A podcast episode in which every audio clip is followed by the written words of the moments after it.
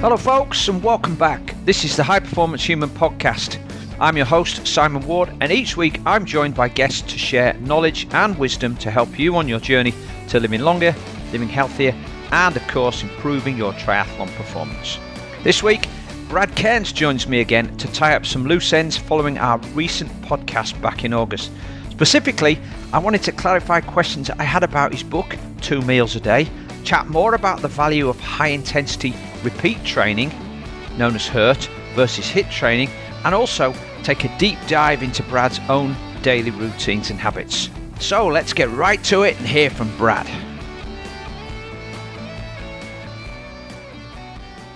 Welcome back, Brad Kearns. Simon, great to be back. Yeah, it seems like only a short while. Oh, hold on, it was only a short while since we were last chatting. But um, well, that's the fun part is you know gathering up all the uh, the possible continued questions and conversation. So I, I love your preparation. We talked a little bit off off recording, and we are ready to hit this hard. So buckle up, people. We got some good stuff. We are buckle up indeed. So um, yeah, some things we never got chance to uh, really tie up the loose ends for last time, Brad. Uh, firstly, let's talk about your book, Two Meals a Day. I can see it's positioned there by your right shoulder again. Yeah, there it is. Conveniently, just I can just see it under the the microphone. So good, good product placement. So, some specific questions I had on that. Um, I work with a lot of people who are doing Ironman now. Whilst I I understand two meals a day, and I've I've before your book came out, I followed this when I've been traveling and I wanted to maybe have breakfast at hotel and then an evening meal and miss out on the day or sort of um, you know the fasted stuff and and just eating at lunchtime. I, I wonder how. Um, if any, is there any conflict with somebody who might be doing lots of training on trying to follow a two meals a day philosophy? I think there could be a conflict if someone's not consuming enough calories and we do have that risk that's very real, especially for low body fat females are the loudest voices here, where they're doing CrossFit. They already have a, a six pack and they, they, they turn heads in the supermarket and they're trying to uh, get all the benefits of the ketogenic diet. And it just adds up to be too many stressors. So I do feel like there's a distinct fork in the road when we're talking about uh, this advanced dietary strategy and the the particulars that are popular these days. And the fork in the road is whether you're trying to reduce excess body fat or not whether you have metabolic uh, risk disease risk markers or not. And if you're metabolically healthy you're already proven to be good at burning fat because you just rode for four hours and you're competing in races and uh, your, your blood work looks great then you don't stand to benefit as much as someone who has metabolic dysfunction who desperately needs to mm-hmm. reduce intake of processed carbohydrates and industrial seed oils and drop excess body fat and get all those metabolic markers in line.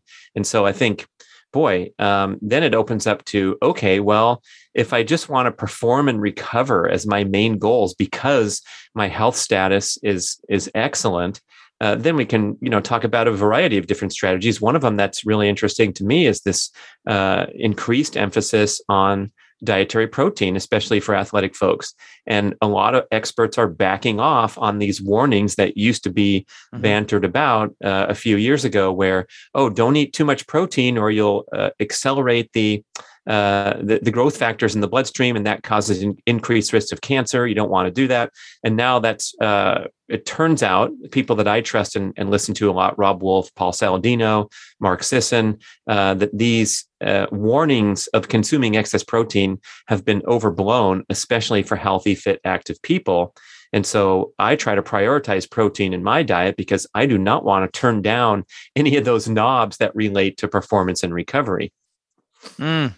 There is some research that I've seen. I think they did a longitudinal study on um, uh, physique athletes. I think. Oh, so it was 12 months long, and they fed them twice as much protein as is recommended. So four grams per kilogram of body weight per day for 12 months. And the blood work that they did at the end showed no significant and deleterious differences from it was at the start. And I think they concluded from that um, you know, over consuming on the protein, and most people are going to struggle to consume four grams per kilo per day um, on a regular basis. Even doing that doesn't have any um, long-term impacts on kidney function or liver function. So therefore, we don't need to worry about which in it, which is in line with what you've just said from the other experts. Well, also that satiety factor is so huge. And so mm-hmm. you don't hear a lot of people complaining that they overate three steaks last night and they feel terrible or they had three omelets instead of one and a half. And so mm-hmm. that's kind of helps you naturally regulate your caloric intake. And back to the example of the hard training uh, multi sport endurance athlete, I, I, do feel like we have a couple things to discuss here in terms of dietary choices. One is that a significant percentage of participants are walking around carrying excess body fat, yet they're training for the ultra or the, the, the, mountain climb challenge or the half Ironman or the Ironman. So uh, there's a lot of athletes due to uh, training errors and poor dietary choices uh, are frustrated by this. So just because you have a, a race entry doesn't mean that you might you might want to uh, consider uh, changing up your diet to drop excess body fat. And I think the first thing that we have to talk about is that there's really no justification to consume uh, refined, processed, nutrient deficient foods for anyone. And I think the athletes are uh, guilty of taking these hall passes out and saying that they can consume the cream puffs from the, the local bakery because they've just finished uh, 60 miles on the road or they're about to go for a long workout. And this stuff uh, has it generates oxidative stress that's inflammatory it doesn't have any nutrition. And so the athlete who's got that finely tuned body who wants to perform and recover and control inflammation after workouts they're the last person that should be seen eating uh, you know a, pasty cake pie. Uh, but those are the people that you know have that calorie uh, buffer and so they're found consuming those. So i think that's a really good thing to think about is if, if you're an athlete you can enjoy heaping servings of these uh, nutritious foods and you don't have to worry about you know uh, ignoring hunger pains because you're uh, in the name of being healthy but you know let's make sure that you emphasize the the nutritious colorful stuff on your plate i think i remember your um, your friend Phil Maffetone talking about this this over fat syndrome that you get in athletes. He's like, if you're doing 12 hours a week training or more, how have you got that belly? you know, what are you not doing to, to sort of keep that thing there?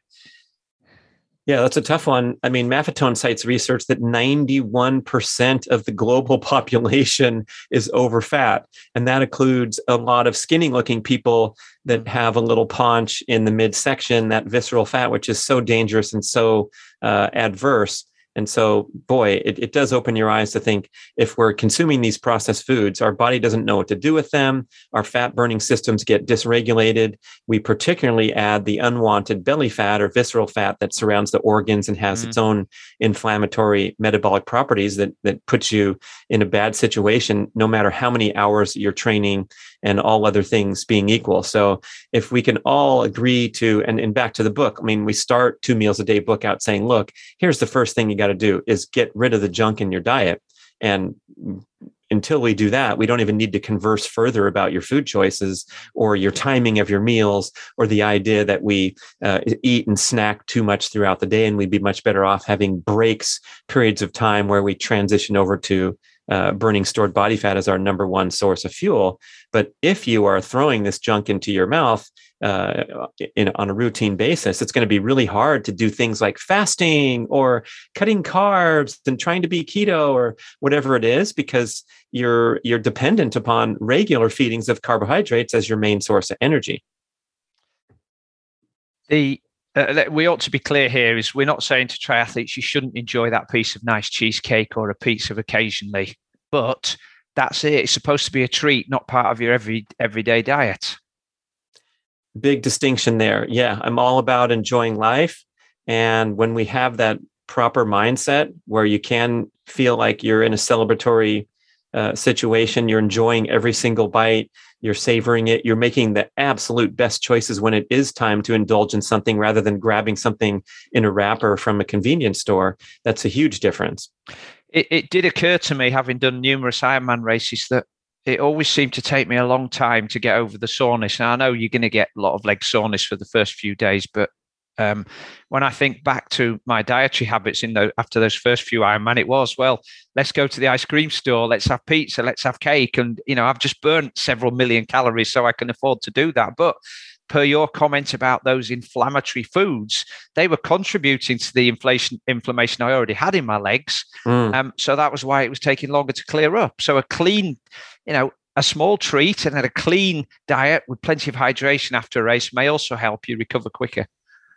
Yeah, here's one of the most amazing insights I've had on my podcast, just mind blowing. My good friend Dude Spellings, who's a, uh, a certified health coach in Austin, Texas, and um, he uh, does this double crossing of the Grand Canyon. I'm sure listeners across the yeah. ocean have yeah. heard the Grand Canyon, but it's a 50 mile hike with like 13,000 feet of elevation gain. So you descend down to the river, you climb to the north rim, you go back down to the river and climb back to the south rim. It's an all day, 13 hour, 50 mile jaunt.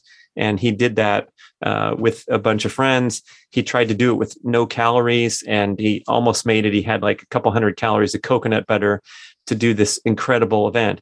And so everyone's emerging at the finish line, uh, you know, near dark, and their support crew is holding a stack of pizzas mm-hmm. so that everybody can feast after this amazing accomplishment. And instead, dude chose to just go to sleep in his tent and fast for another 12 hours after pretty much being fasted for the whole entire day and, and hiking 50 miles.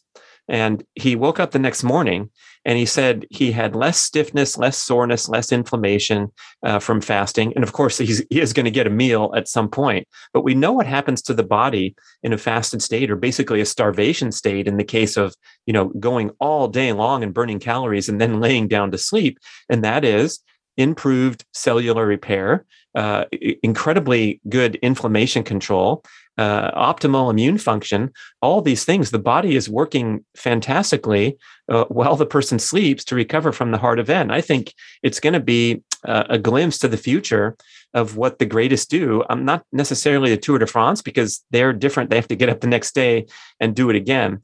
Uh, but there's going to be a place for uh, this sort of advanced strategy of letting the body repair itself mm-hmm. and not necessarily you know stuffing your face around the clock just because you have put in the the hours in your training log yeah i've heard others um, probably in your in your world brad talk about um, human growth hormone release and how um, not eating might encourage more of that to be released, which would probably then um, lead into that cellular improved cellular repair you talk about. Now, here's the thing I'd like to mention as a personal anecdote. When I was back researching the keto reset diet with Mark Sisson, and I was diving deep into the ketogenic scene.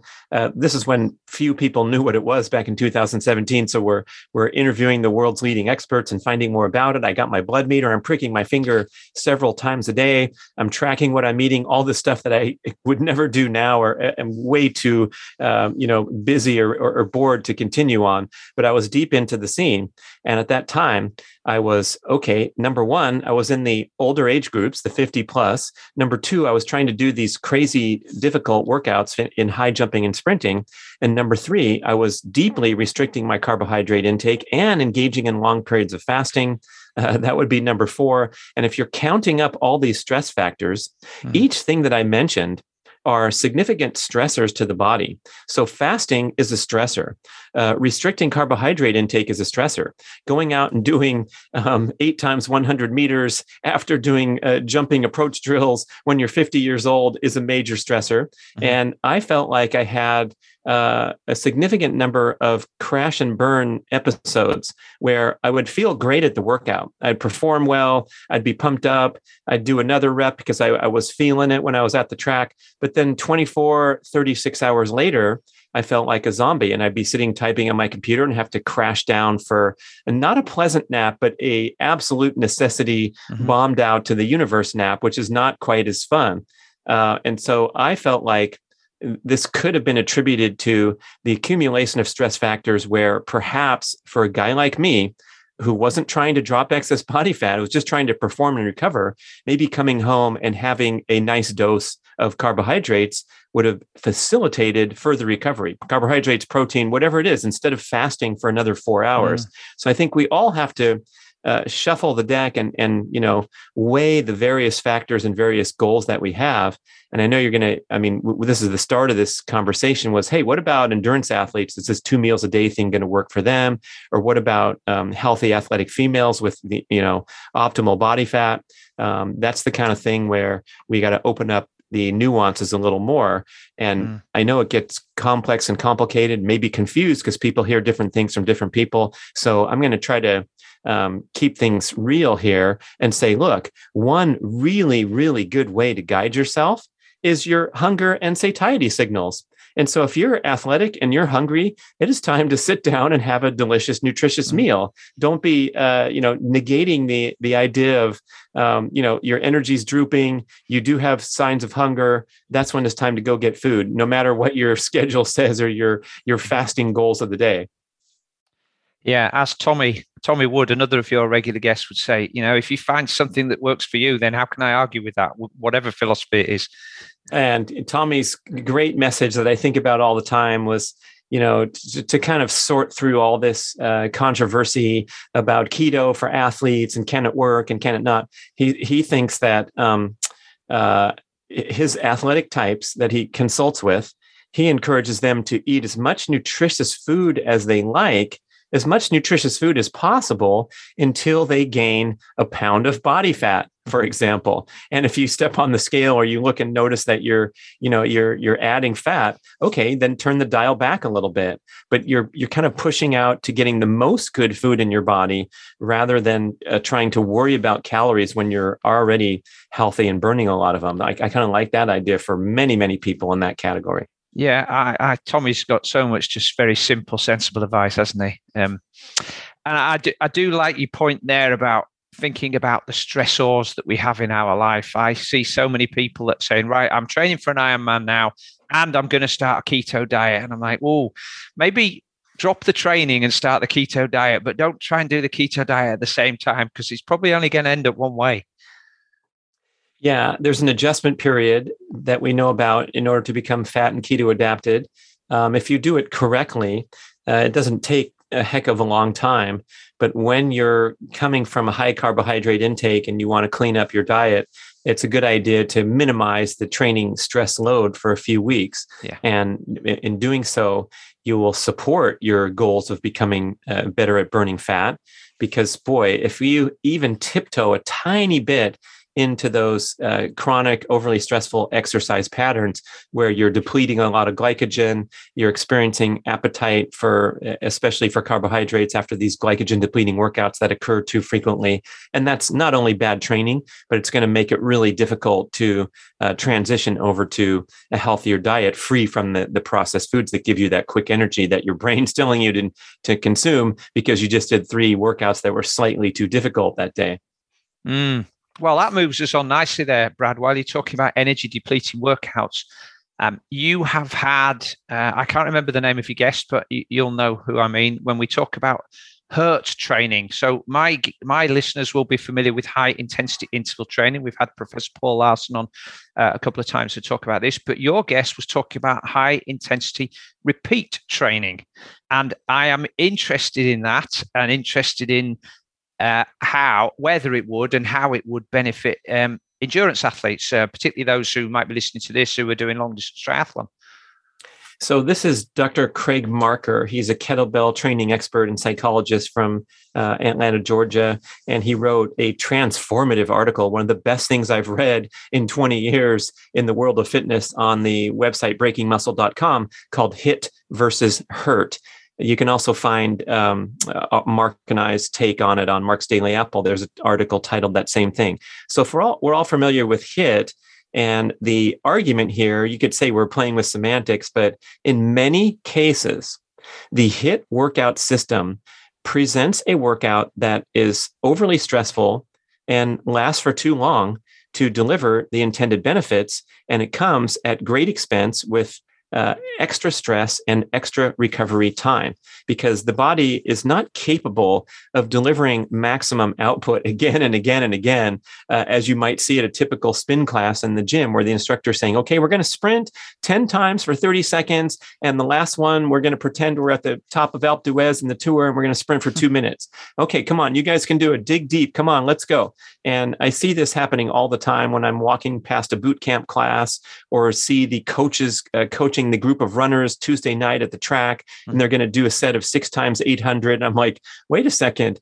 Um, what, what's happening here is if you're asking for too long duration of a high intensity effort, it does not become high intensity anymore. It becomes uh, medium, uh, overly stressful intensity where your form's going to break down. You're going to experience uh, fatigue, form compromised, and uh, depletion and exhaustion by the end of the workout. Mm-hmm. So if you're asked to do 10 times 30 second sprints, let's say with only 30 seconds rest or some arbitrary thing that people think, uh, you know, represents a, a sensible workout, uh, it's going to be set up to be overly stressful for most people.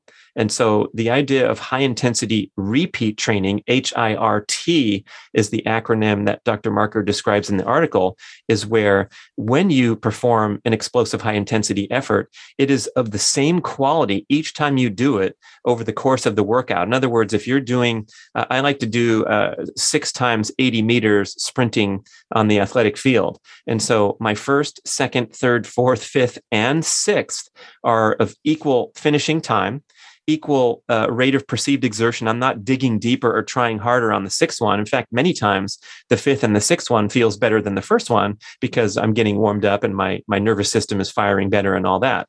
But what happens is you curtail the workout or the high intensity stuff before you start to experience a increase in fatigue, uh, compromised form, any type any type of soreness, stiffness, signs of the body wearing out. So everything's extremely high quality. And then the other really important attribute here is that the rest intervals are lengthy. And that's in order to allow you to come back to the starting line and again perform uh, an effort that is of consistent quality to the first one when you uh, when you refresh. And so we're talking about like six to one recovery to work intervals when I'm doing these 80 meter sprints that take uh, what 11 seconds or something like that. I'm resting for at least a minute, even though it seems like to most listeners a ridiculously easy session to perform. Um, it's probably something that uh, by far the vast majority of fitness enthusiasts would benefit greatly from doing something that seems ridiculously downscaled from their 10 times 30 second sprint with 30 seconds rest that they're doing at class. I, and I can see the benefit. I've tried since since listening to that podcast with Craig Marker. I've tried that um, on the bike, ten seconds flat out. And to be honest, when I'm looking at the power outputs, at around 10 seconds, I can see the power starting to drop. So doing it for 15 or 20 seconds, uh, uh, it will be fading. The quality will be dropping off. Um, Good one. Yeah, I've been I've been taking 60 seconds rest or maybe 70. You know, it, it probably doesn't really matter, and I can maintain that for 10 reps, and that's probably enough. And I can see the value of that for general fitness, and I can see that's that's completely anaerobic activity, isn't it? And so I, my next question goes goes back to where I started is is there any value in this any time of the year for somebody who's training for an ultra long event whether that be a trail run or um, a long distance swim or an Ironman triathlon? Yeah good question. So if your goals are I would gonna I would call those extreme ultra endurance yeah. You know, an hour long race is an extreme endurance event when we talk in terms of physiology and the relative contribution of the aerobic and the anaerobic system. So don't kid yourself when you're talking about speed work as a triathlete, when you're doing your hills or whatever. Uh, speed work is when you look at the velodrome and the guys are doing the four kilometer in the Olympics or the, the 500 or whatever, you know. Um, and so if we understand the context of our goals and we're, we're trying to be an extreme endurance athlete, by far the greatest return on investment that you're going to get is from working the aerobic system and putting in those uh, long duration workouts where you can uh, teach your body to become more and more efficient at burning fat uh, and going faster at the same heart rate. So that's where our devotion is going to lie if we have those uh, distinct and pretty extreme goals. Uh, if you're talking about trying to become all around balanced fitness, anti aging, uh, complete person, and all that, uh, then we talk about sort of the primal approach to fitness where it's a blend of low level aerobic movement, you're doing sufficient resistance training, you're building muscle mass, and then you're doing explosive sprinting, which has so many hormonal and genetic signaling benefits. So if we're going to segment and talk to the extreme endurance athlete, I'm going to say that um, these workouts are you know, th- they can benefit you tremendously if you do them once in a while and you'll experience a fitness breakthrough because if you can become competent at sprinting for example uh, you are then better at processing energy and firing the muscular nervous system at all slower speeds. And you're going to be vastly better at doing a, a, tempo run if you can get competent at sprinting. So the payoff for doing a workout where you're only doing,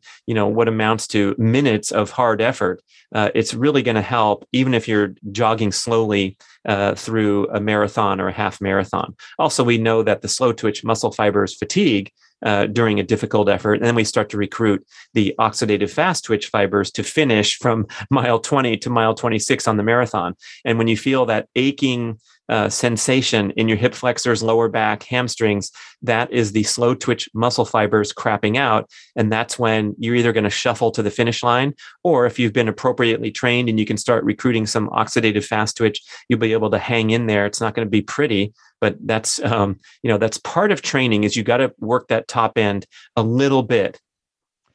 Makes me think that even if you are uh, aiming at doing an ironman or a, you know an extreme ultra run having the foundations for that anti-aging healthy human being with a range of different activities at different intensities lays the groundwork and the foundations for building the specific fitness on top of that so actually for most of the year that sort of approach the 90-10 approach the polarized training probably going to be the best if you want to go out of this into your 50s and 60s uh, I like how you say 90 10 because I hear 80 20 too much. I think um, Dr. Seiler's research was uh, touting that uh, elite athletes in all sports, cross country skiing, swimming, track, uh, Tour de France, have an 80 20 ratio. And I strongly disagree with um, any recreational enthusiast trying to throw ratios in there when it comes to uh, their training decisions and this obligation to put a, a significant amount of time going fast because most people um, have so much to gain on the aerobic side. Mm-hmm. And the aerobic deficiency is so prevalent that if you can just go and get better and better and better at jogging, even though it's kind of frustrating, or pedaling your bicycle at the appropriate aerobic heart rates, even if that means having to go to the shop and, and switch out for a bigger cog so you can go really, really slow up the hills. But mm-hmm. we have to increase our efficiency of the aerobic system before we even worry about uh, speeding up. It's sort of like uh, they talk about, you know, building the Tesla in the factory and putting all the, the pieces together in such an amazing, wonderful machine. And and it's powered by electricity. And then you have solar panels on the roof if we're going to extend the analogy to the ultimate vehicle, or buying a broken down, uh, you know, thing from your neighbor's front yard. I don't know if they have cars in the front yard in, in your country, but you know, you see people just with junk cars, and if you if you spend a few bucks, you can go uh, get the extra parts, and then all of a sudden you're driving, the smoke spewing out of the exhaust pipe. Uh, but at least you're moving down the road, and at least you're putting in your 30 miles a week or whatever. And that's a really powerful analogy for a lot of endurance endurance athletes to figure out because if you're just pushing yourself hard and mm-hmm. getting tired frequently in training and you're going slow anyway, there's a way to do this. Uh, on the cover of the book Primal Endurance that Mark Sisson and I wrote, it says slow down to go faster. And that implies the benefits you can gain from becoming aerobically efficient well, you know, I'm a big fan of primal endurance, Brad. I mentioned that in the uh, in the previous podcast. I've spoken to Stephen Seiler a few times. Actually, I think 80-20 um, and that whole thing was mis misinterpreted by a lot of people. It was it was the number of sessions that he talks about was 80% of them were aerobic, which could actually amount to 95% of total training volume mm. and maybe two a week. And he he did a really nice um, him and his daughter did a really nice YouTube video on um, Molly, is it Rydell, the mm-hmm. um, American runner who got third in, in the um, Olympic marathon, and oh, she had 13 run sessions a week, I think, but only two of them were high quality. So that that mm. would be 80 20 in terms of sessions, but probably only were probably 95 to five. And, oh, and to oh, be honest, yeah. when I've when I've done this with athletes I work with, I've found that even 10% of high intensity on a 10 hour week means one hour at high intensity. That's an awful lot of high intensity work. You know, if you're thinking if you did one session where you had 15 minutes of total quality work at you know near to VO2 max, that's still that's still a heavy duty workout. Wow, that's a good distinction. I'm glad uh, to learn that from you because um, what does 80 20 really mean? Is it the number of sessions or the, uh, the duration? And yes, seconds of high intensity exercise can pay tremendous dividends. And mm. there's great research. I love this book by Doug McGuff called Body by Science, where he's talking uh, specifically about um, how to train the body optimally and get the most uh, muscle mass and anti-aging and strength and power and fitness benefits and he makes a really compelling argument that if you just push yourself to maximum effort uh, th- that lasts for seconds. You know, I can do one set of pull-ups here, and I'm completely exhausted, and it's you know it's a major, major effort. And that, w- with science backing this notion, that single set to maximum effort uh, has a greater uh, physiological benefit than literally hours of uh, jogging or doing uh, you know low intensity uh, numerous reps of the various machines at the gym. And so the body really responds well to you know maxing out. But of course this only takes seconds out of hours of you know the big picture of developing your cardiovascular system.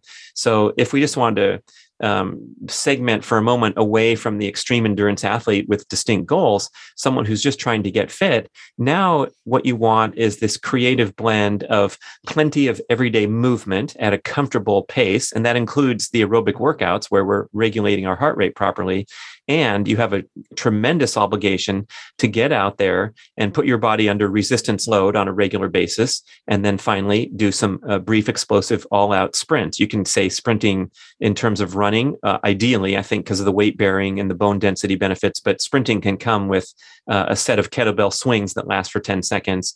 And then you rest. And then you do, you rest for a minute and then you do kettlebell swings for 10 more seconds or rowing or whatever you like to do for your sprinting if you need to do low impact. So that transitions us nicely, Brad, into your routines, which I'm I've been following. You you've you're definitely a self quantifier. You train, you try lots of stuff. You walk the walk, you talk the talk. You're guiding us all through this sort of process towards getting older gracefully and extending our health span within the lifespan. Um, incidentally, going back to the bit you talked about the aerobic training and building the engine, mitochondrial dysfunction is one of those things that contributes to people losing functionality as a human when they get older. So if we if we're doing lots of aerobic training at a low level, um, we're able to do it consistently if we don't have the oxidative stress, and we're creating more mitochondria, which is another anti-aging um, uh, task that we're completing every day. So what I'm really interested in is what your routine is like on a daily basis. And we'll point the listeners to some videos and some blogs and things that you've done. Um, so tell us what you do when you get up in the morning, first thing. Oh my gosh, the most exciting message I have to share is this morning routine that I devised. It's now closing in on five years ago, and I haven't missed a single day. So I'm really dedicated to this. It's changed my life. I strongly recommend it. I'm developing a, a book and an online video course to help people get acquainted with, with what I do and get really inspired and, and develop their own morning routine. Uh, and I've kind of been a non routine, uh, rebellious, freewheeling nature kind of guy my whole life. I don't know if you're familiar with Gretchen Rubin and the book, The Four Tendencies, or you can go take a quiz on her website and determine which tendency you are. There's upholder, obliger, rebel, and questioner. And it's really cute stuff where you, it's just a personality exam, but it, it takes only a few minutes. And um, you might enjoy, listeners might enjoy just going over there and, and checking their tendency. Of course, I came out to be the rebel tendency. I'm self employed. I always have been. I was an athlete in an individual sport. So I have all these, uh, you know, uh, checkpoints where um, I can pretty much do what I want every single day. I'm not a guy that jumps on the train and, and goes into the office and uh, works in an organized setting. So, that said, I think a little bit of uh, regimentation, structure, focus, accountability can be really helpful for someone like me who's not accustomed to that, as well as someone who feeds on that stuff anyway. And so, this morning routine was originally designed because I was doing my sprint workouts and they're pretty stressful. And what was happening was I'd wake up the next day and feel really beat up. My calves were sore for two or three days. I couldn't even jog hardly. Uh, and it took a long time to recover from these awesome sessions. And I realized that I didn't really approximate what I was doing at these uh, you know important maximum effort sessions in my other workouts. Other other workouts were recovering, jogging, uh, you know, maybe throwing around some weight or doing something, but it had nothing to do with you know going out and doing maximum effort sprinting. And so I thought, what if I did something, injected something into my routine where I approximated the challenge of sprinting. I prepared my muscles and joints in some way for what I was going to face when it was time to open up the throttle. So I created these uh, flexibility, mobility, core strengthening, and leg strengthening drills that you can see on my video. There's Brad Kearns' morning routine on YouTube.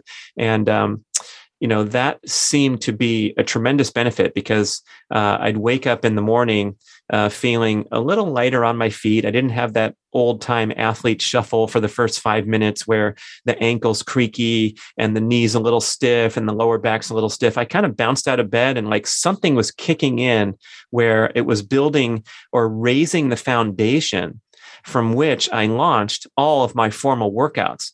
So this morning routine doesn't count as a workout. It's just a morning wake up scene. Um, and then whatever workouts I do, especially those sprint workouts that were really challenging, I was noticing myself recovering better and, and being less, uh, you know, creaky and in general. And so there's some important elements that I want to describe about it that I think are are necessary for uh, the listener to have a, a great experience. And one of them is if you're trying to build a new habit, you want to start small and doable and sustainable, where the person can nod their head and say, Of course, I can knock that out every day. That's no problem. And in a lot of cases, uh, maybe the best morning routine that you can get is to agree to leash up your dog and get that dog out the door first thing as soon as you awaken for one trip around the block. I mean, I feel like you have a commitment to an animal when you agree to own an animal that you got to give them the life it deserves. The great trainer Cesar Millan, uh, he said that dogs in order want exercise, um, uh, number two, food, and number three, love and attention in that order. So, number one is exercise.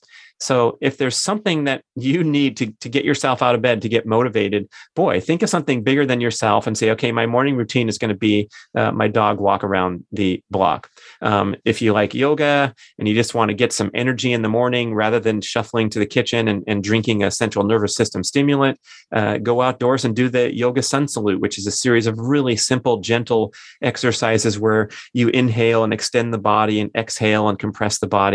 And it's a great way to start your day uh, me being an athlete, I wanted to devise something that had direct application to my performance goals, uh, especially those sprint workouts that were beating me up. So when you see me doing my contortions on the ground, and in the first 50 seconds of the video, everything's in fast motion. So you can see what I do that takes 35 minutes. And then the rest of the video, I'm describing some of the moves to say, here's what I do with my legs. Here's how I do the yoga stretch. So it's a mixture of like, uh, you know, yoga type stretches, um, core exercises exercises where the legs are above uh, uh, off the ground and um, I'm working the core and, and stretching the muscles. And it all blends together into a nice sequence where I do the exact same thing every morning the same count, the same sequence, the same order. So it really becomes like a meditative experience where I hit the deck as soon as I wake up uh, I actually go outside because I want to get the direct sun exposure into my eyeballs, which kicks in those beneficial hormonal processes. That would be the uh, suppression of melatonin and the rise of uh, the desirable rise of cortisol, serotonin, and the desirable decline in adenosine. That all happens when your eyeballs hit direct light. It doesn't have to be a sunny day in England. Don't worry. Even a cloudy day is plenty of light to get you awakened. So it's like um, go outdoors even if it's cold i'm sorry it's a great cold exposure session for your first thing in the morning uh, and then you know commence the sequence immediately. And boy it's you know it's a natural wake up call it's better than coffee. And then uh, when you show that you have that level of control discipline and focus in your life that you can get up every day and you know exactly what you're doing um, that ideally will carry over into all other things and, and, challenges and stresses and distractions that you face in everyday life. So I like to think that I'm a more disciplined, focused person. Um, I still have trouble looking over at my email inbox when I'm trying to focus on a peak performance cognitive task, but it really has been a centerpiece of my life to say, at least I know that I'm, I'm kicking ass first thing in the morning. And yes, first thing in the morning is super important because that's when uh, the brain is in the best state of that high level strategic thinking, reasoning, problem solving, uh, calmness, perspective. All those things are ready for you to implement a new habit and have it have that uh, ripple effect on everything that you do. In contrast, I know I'm doing a long monologue, and then Simon's going to weigh in here and see what he thinks about all this. But um, in contrast, do you know what 84% of Americans do first thing in the morning? They do the same thing. Uh, yeah, probably turn on the coffee pot and turn on the they, TV. They reach for their mobile device. Oh yeah, yeah. And this is a disastrous has disastrous psychological impacts. Um, the experts contend that as soon as you reach for the device, you flip your brain into the reactive instant gratification dopamine triggering mode because you're reacting to novel stimulation in the form of text messages or social media stream. And as soon as you go there, as soon as you transition over into uh, the dopamine triggers and the instant gratification and the short attention span stuff, it's very difficult to bring your brain, brain back into the high level thinking, strategic reasoning, calmness, perspective, mindfulness state. And so we ruin things right away when we reach for that device. And so that is one of the great benefits that you're showing the discipline against this world that's closing in on us, it feels like, when we're constantly uh, uh, uh, entertained and distracted.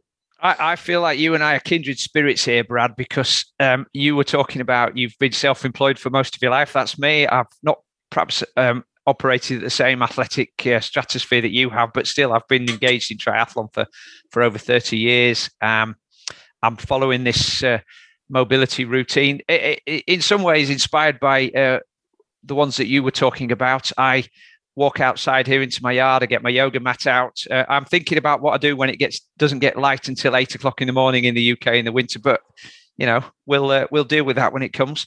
Um, I, I get my uh, I turn my the only time I look at my phone is to go to Spotify and put the morning jazz on. I have my little boom speaker. Um, I put it on the table. I do my 45 minute routine, which is 30 minutes of movement and movement practice, which was inspired by Kelly Starrett, and he talks about daily movement practice. And then I do a 10 minute concentrated strength uh, kettlebell circuit. So I do that every day. But I don't wow. I don't get to that point where you talked about where I get sore but I can look at the data that I'm keeping that I'm lifting more now than I was three months ago. So I know I'm getting stronger. Um, but I'm getting stronger in small amounts, so it doesn't completely crush me, and then I'm incapable of doing anything else. Um, so I don't look at my phone until eight o'clock. I don't have coffee until eight o'clock. So I'm I'm ticking a lot of the boxes there, my friend. So um, good to see we're on the same path. I'm I'm slightly behind you, but I would like you. I've seen your uh, videos about your strength. Do you do you do a concerted strength training routine, or do you do these every hour on the hour type things? I know you talk about when you go past your pull up bar, when you go past your uh, hex uh, hexagonal deadlift bar, and you do a set of uh, deadlifts. Is that the way in which you build strength into your lifestyle? Hmm. Well, I do uh, some formal workouts, uh, but I also have become bigger fan of these micro workouts and the whole concept that if you just throw in uh, a little bit of effort here and there, it can really add up to have a wonderful cumulative fitness benefit over time. So I might be that guy that uh, walks under the pull up bar and will do one set, which certainly isn't too impressive and doesn't mm-hmm. count as a workout. Uh, and other days I will, you know, stay focused for uh, a period of 15 or 20 minutes in my home environment where I have the pull up bar, I have the stretch cords, I have the X3 bar, I have the hexagonal deadlift bar in the backyard. I got a pretty good setup here where I don't need to go to the gym to put my body under resistance load, nor do any of us, if, as long as we have a, a place to do a deep squat or a push up, right? So there's no yeah, excuses. Yeah. You can always put yourself into a little bit of um, uh, resistance exercise in a moment's notice. You don't even need to warm up. If you're in your cubicle and you want to stand up and perform a set of 20 deep squats, that's a pretty significant effort where even a fit person will start to feel the burn at 17, 18, 19. You'll be breathing hard for a little bit. And that one minute, however long it takes to throw in a set of deep squats into your work day, is a fantastic benefit on so many different levels. One of them is building the fitness, but also uh, getting the blood flowing, the, the oxygen delivery uh, is increased just with a one minute effort, and then you're back to better cognitive focus. Uh, you've changed the positioning of your body, so you're not getting into those repetitive load problems when you're sitting in a chair without any break. And so I'm a big fan of micro workouts, and I'm also very careful. And I'm I'm not. Um, I'm, I'm not doing really well at this. I'm a work in progress, but I'm trying really, really hard to not cross that line where my workouts are too stressful. And this message has been beaten into my head by the great leaders like Maffetone, like Dr. Craig Marker, like Joel Jamieson, MMA trainer based in. Washington that trains world champion MMA trainers. Yep. Uh, the guy who was on Joe Rogan, Firas Zahabi, has a great clip on YouTube where he was talking to Rogan about how he doesn't want his athletes getting sore after workouts. And Joe Rogan's like, what the f you talking about? I'm sore after every single workout. What do you mean? You talking about uh, beginners? He goes no i'm talking about world champions. There's no reason to get sore. Maffetone uh, emphasizes this point also that muscle soreness arguably there might be some bodybuilders that disagree and they want to go for slight soreness. I've talked to some people about this. Uh, but you know when you are repairing muscle soreness you are diverting uh, precious protein synthesis energy toward repairing the damage from your sore muscles rather than using protein synthesis to make those muscles mm. stronger or larger if that's your goal or simply be ready for an ensuing workout where you can add more fitness capability rather than be stuck in recovery mode. And so, boy, like I said before, I feel great out there on the track. I'm doing awesome. I want to do a few more jumps to get my technique just right. And then I realized, oh crap, I overdid it. And here goes some muscle soreness that I have to ride out for three days rather than keeping things a little more steady and consistent. I've had a few conversations with uh, triathlon coach Alan Couzens, who's up in Boulder, about this idea that if you do a session that's such a hero session today that it compromises your ability to do your next next three mm. days of sessions, then actually that session probably hasn't been worth it. You know, it's the consistency that in the long term that builds fitness. And what you've got to do is protect the sessions for tomorrow. So back to your point there, if you end up too sore, you're not going to be able to do that session tomorrow, and so you've upset the consistency. Yeah, and I think we um, we love looking at the elite athletes for inspiration and modeling. And you live in the same town as the Brownlees, some of the greatest triathletes of all time, and they've had these amazing accomplishments. And their level of fitness is so extraordinarily high that it's it's hard to even believe. Um, you know, as an old time triathlete myself, seeing these guys with their running performances running 27, 28 minute 10Ks, I, I just, I can't even fathom it. Uh, but there's one thing that we have to respect about uh, the, the, elite level performers is that they have a you know these genetic gifts that are probably uh, relevant and b the dedication and the time duration that they've put in to reach this high standard they have a much easier time going out and you know mm-hmm. crushing themselves and bouncing back the next day uh, to live and tell about it uh, but that doesn't happen very often even with the elite athletes. And so, by and large, the elite athlete is pushing their body uh, not as much as the average recreational competitor. So they are well within their capabilities more so than the average Joe who went to that Tuesday night track workout and tried to keep up with group C to do the six times 800 meters, really when they should be in group D or E.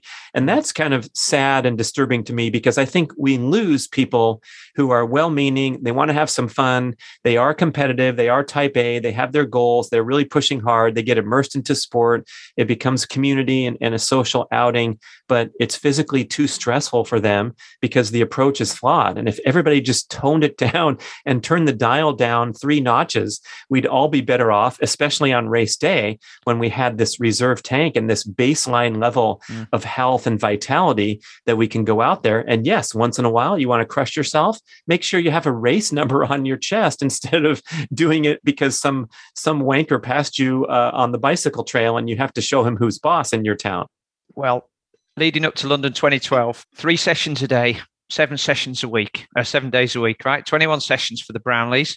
And there were probably four key sessions in there one swim, one bike, and two runs. And that Malcolm, their coach, the running coach, would just say, Tuesday night at the track, Saturday morning on the grass, don't turn up tired. That was the only rule. Turn up and don't turn up tired.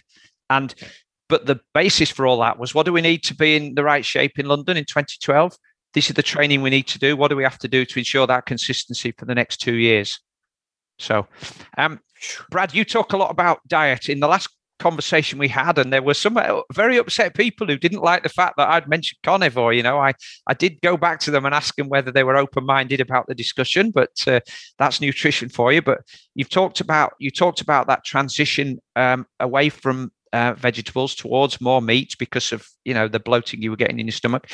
You also talked um, earlier on in this conversation about the keto um, experiments we were doing. You seem to have moved through uh, a, a, fair few of those diets that are popular now, and I'm sure that's been experimentation and thinking that was good for you at the time, and then working out it wasn't, and moving on. Um, where are you at now um, with the carnivore diet? Do you see that as being the place for you in the long term? And my second question would be on the diets that you've chosen and used. Um, which ones did you feel work for you in the short term, and are there any that you definitely wouldn't return to? Yeah, thanks. Good questions. Um, I, I think it's important to um, maybe not pigeonhole with some, um, you know, some some labels to where the person gets the wrong idea. Mm-hmm. So we talked about carnivore. I'm very excited about this movement, especially for people who have, you know, long-term suffering of autoimmune and inflammatory conditions, where if they eliminate all plant foods, maybe forever, like Jordan Peterson and his daughter Mikhaila, the most famous, eh, you know, crusaders, where they they turned around their health by getting rid of these, you know, highly allergenic plant foods to them that's great for those people who are sufferers. Um, I'm not one of those people where I have to be in this strict regimented situation um, because I, I, feel pretty healthy and I don't notice any adverse effects from um, even occasional consumption of this or that. So the the idea that I, I should probably convey is that I'm I'm going for the most nutrient dense diet possible. Uh, that I also enjoy and leaves me completely satisfied. Mm-hmm. Um, and it happens that the you know sustainably sourced animal foods are by far the highest ranked foods in terms of their nutritional value. I have a chart that you can find on my website, bradkearns.com. It's called the Carnivore Scores chart, and you can download it for free. And it has tiered ranking system. So we have the most nutrient dense foods on the planet, uh, by independent, you know, this is not an opinion or someone who likes the taste of kale more than liver, uh, but liver, uh, oysters, and salmon eggs, you know, are, are pretty much in the stratosphere as far as their ranking. And then you go down and, and see things like uh, the other organ meats, uh, pasture raised eggs, the oily cold water fish family uh, that you might have heard of smash hits. That stands for salmon, mackerel, anchovies, sardines, and herring. And so when we're emphasizing the most nutrient dense foods on the planet, boy, look what it turns out to be. It's kind of like a carnivore ish pattern because the plant foods, by comparison, don't have nearly the nutritional value. And for some people or many people, there might be some sensitivities there that are causing adverse health consequences without even knowing it. Uh, so you're sitting down to eat your kale salad thinking that you're going to be in the all star category. You ask for chicken instead of steak because you don't want to, uh, you want to watch your intake of red meat. But now the research is clear that red meat has a superior nutritional and fatty acid profile to chicken and pork. So you hear the people saying, yeah, I just eat chicken and fish. I'm trying to get healthier. Oh, good for you. They should be going more toward, you know, uh, if you can find the grass fed red meat, those are going to be higher ranking, period.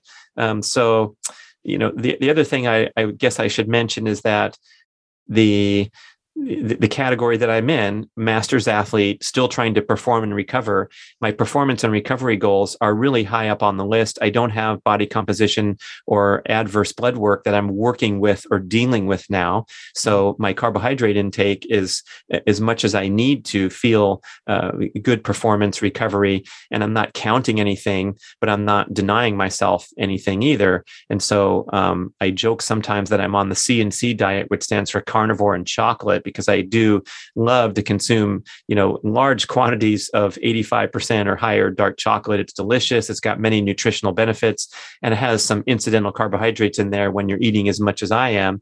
Um, that's making a significant contribution to my carb consumption. I might enjoy sweet potato. I might enjoy the corn tortillas that go on my eggs or my steak. And so um, it's not a ketogenic diet by any means And I feel like um, I'm not in that category where I need to make a concerted effort to, to restrict my carbohydrates. But I do restrict those big three most offensive modern foods. Um, and that would be refined sugars, refined grains, and industrial seed oils. So I'm trying to get my consumption to near zero with the oils. Um, I'm sure some are going in at some point, but not if I can help it. And then the sugars and grains are very incidental, uh, minimal piece of my total caloric intake. If we've got a few more minutes, but I just wanted to ask you, you you've done quite a few videos of you diving into your freezer chest out in the yard full of cold water.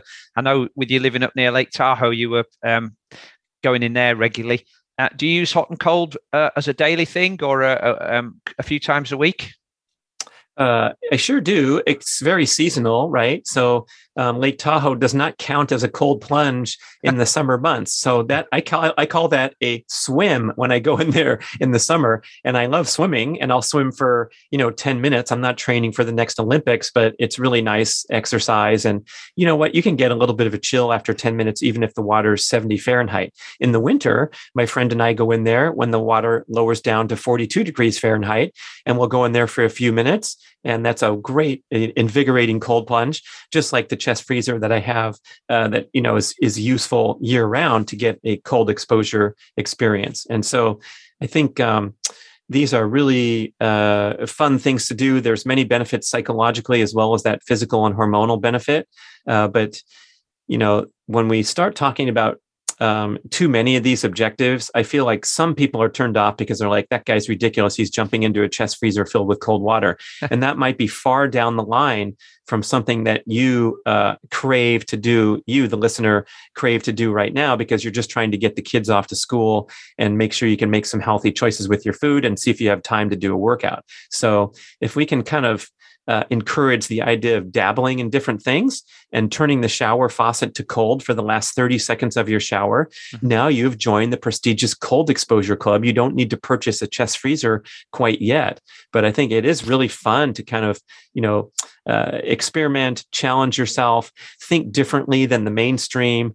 Um, I I really pay attention to the uh, throwaway comments that I get from people, mm. acquaintances, friends, family, whatever, where you know they do sort of a subtle dig at this crazy stuff I'm doing because possibly they're intimidated by it or they don't want to have an open mind about it. And so if someone teases me about my unique dietary habits or the fact that I jump into this freezing cold water or I'm still trying to, you know, put on a, a, a track suit and, and run around, uh, even though I'm, you know, older than twice as old as all the Olympians we just saw on TV, um, you know, I, I, don't pay any mind to it, but I, I do encourage people to be more open minded and try to awaken that athlete inside each of us and do something that's challenging and, and brings out the passion and the competitiveness in you. And we want to live that way the rest of our life. That's what health span is all about, rather than just being a spectator, um, you know, in a wheelchair, wheeling up to the screen so you can watch the Olympics. That's not what I'm all about. I'd rather be out there performing.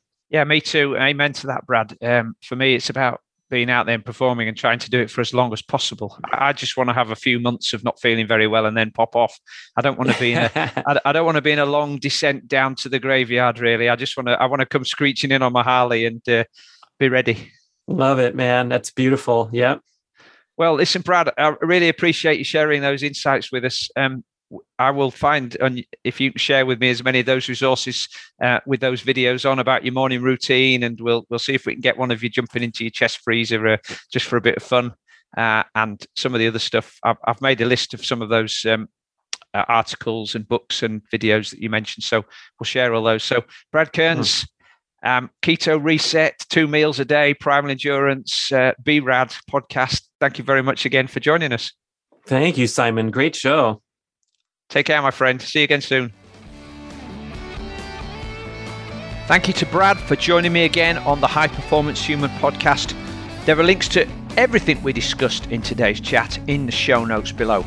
Now, I hope you liked what we were chatting about today, and if you do, why not consider subscribing to the High Performance Human podcast on iTunes and get new episodes as they become available each week? Oh, and while you're there, please don't forget to leave a rating and review. Right, that's all for this week. I'll be back in seven days' time with another great guest. Remember, being a high performance human is a journey, so stay healthy, stay focused, and keep trying to be a little bit better than yesterday.